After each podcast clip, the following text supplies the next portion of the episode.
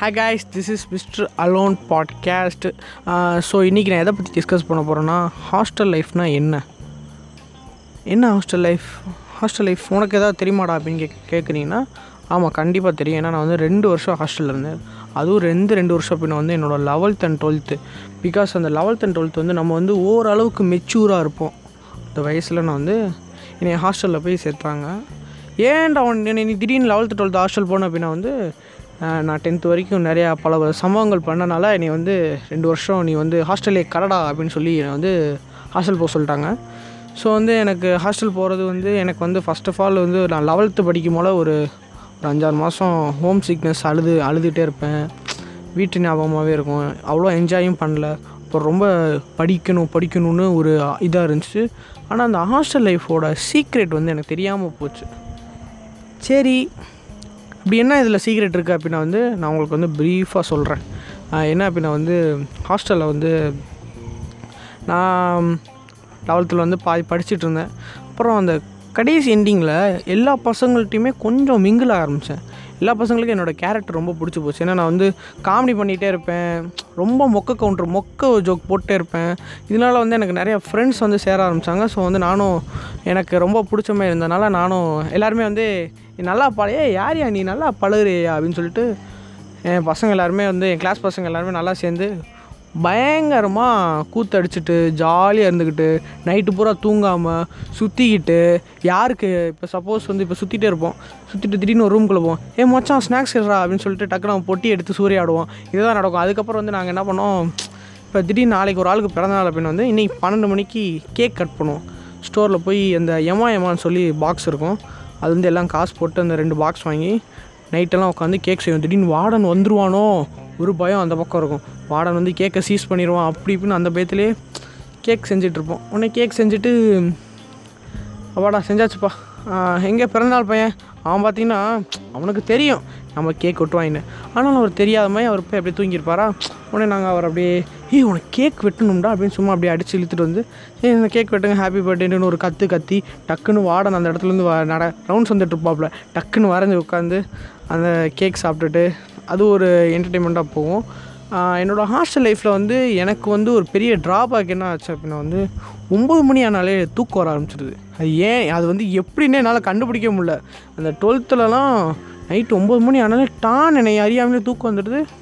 இன்னொன்று ஒன்று நான் தூங்கினா போனால் என்ன பண்ணாலும் எனக்கு எந்திரிக்கவே முடியாது. அப்படி ஆயிடுவேன் அந்த இதில் இருந்தேன். நிறையா ஸ்டாஃப்லாம் வந்து அடி ஸ்டடி ஸ்டாஃப்லாம் வந்து அடிச்சுட்டே இருப்பாங்க. அடிச்சுட்டு எந்திரா எந்திரான்வாங்க நானும் எந்திரிக்க சார் என்ன சார்? அடிச்சிங்களா? அப்படின்னு கேட்பேன். அந்த மாதிரி இருக்கும். அதுலேயே நிறைய பேர் வந்து ரொம்ப எனக்கு நிறையா அதுலேயும் ஸ்டாஃப்டாக தான் ஒரு ஹெச்எம் அவங்ககிட்டலாம் வந்து கொஞ்சம் அந்த மாதிரி அவங்க பார்த்து ரொம்ப சத்தம்லாம் போட்டிருக்காங்க. ஸோ என்னோடய டுவெல்த் லைஃப்பில் வந்து ரொம்ப ரொம்ப ஜாலியாக இருந்தேன். என்னோடய கண்ணில் வந்து ஒரு தொட்டி கண்ணீர் கூட வராமல் அவ்வளோ சிரித்து அவ்வளோ ஜாலியாகவே இருந்தேன். ஏன்னா வந்து என்னோடய டுவெல்த் லைஃப் வந்து எனக்கு ரொம்ப கோல்டன் டைமண்ட்ஸ் கோல்டன் பீரியடாக தான் இருந்துச்சு. ஏன்னா வந்து பசங்களோட சேர்ந்துக்கிட்டு நல்லா ஜாலியாக விளையாண்டுக்கிட்டு நைட்டெல்லாம் தூங்காமல் காலையில் ஸ்டெடியில் வந்து தூங்கிக்கிட்டு அப்படியே ஒரு அலப்பறையை கொடுத்துக்கிட்டு அப்படியே கெத் ஏ நான் டுவெல்த்ரா டுவெல்த்ரா அப்படி இப்படின்னு சொல்லிட்டு அது வந்து ஒரு ஜாலியாக போயிட்டே இருந்துச்சு. அதுக்கப்புறம் கிளாஸ் பப்ளிக் எக்ஸாம் வருது ஸ்டெடி வருது.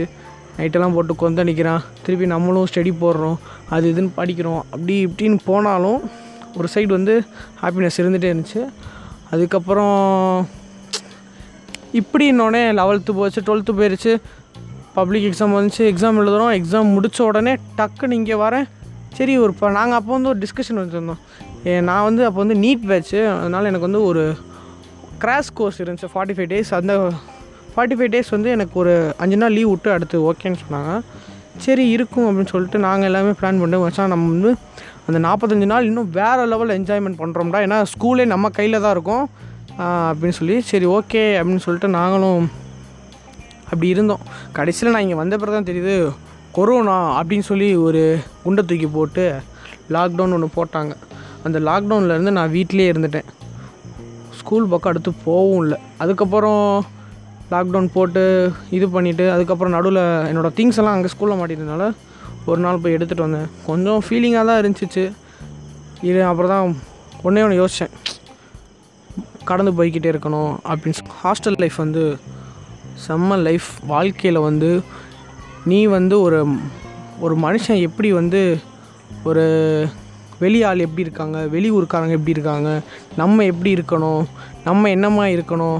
நம்மளை வந்து ஒரு மெச்சூரிட்டியை வந்து ஹாஸ்டல் லைஃப் வந்து கொண்டு வந்துடும் ஸோ ஹாஸ்டல் லைஃப்பில் நிறைய நடக்குங்க. அந்த இடம் அதாவது ஹாஸ்டல் லைஃப்பில் வந்து உன்னால் என்ன வார்த்தை வேணாலும் நீ பேசிக்கலாம். என்ன பண்ணணுமோ பண்ணிக்கலாம். அதுதான். ஃப்ரீடம் தான் ஹாஸ்டல் லைஃப் நம்ம நினைப்போம்? ஹாஸ்டல்ன்றது ஜெயில் அப்படின்னு நினைப்போம். அது வந்து சில ஸ்கூலை பொறுத்த வரைக்கும் என்னோடய ஸ்கூலில் வந்து அப்படி ஒன்றும் எனக்கு தெரியல. ஸோ அது வந்து ஒரு பயங்கரமான ஃப்ரீடம் தான். ஸோ நான் என்ன சொல்கிறேன்னா இந்த வீடியோவில் நான் சொல்ல வேண்டிய ஒரே ஒன்றே ஒன்று தான் நான் அடிக்கடி சொல்கிறேன்னு நீங்கள் வந்து எதுவுமே நினச்சிக்காதீங்க.